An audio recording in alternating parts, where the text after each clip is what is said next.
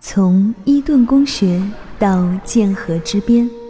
从牛津到美因河畔法兰克福，亦或纽约卡姆登，从富有的贵族家庭到街头的流浪者，亦或印刷厂的学徒，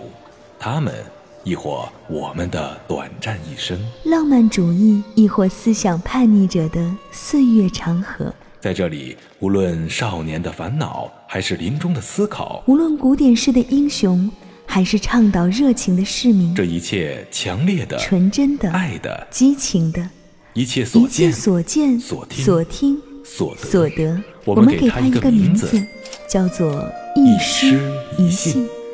是为你朗读的一首诗，也是从远方寄来的明信片，更是一份不可复制的声音礼礼物物。。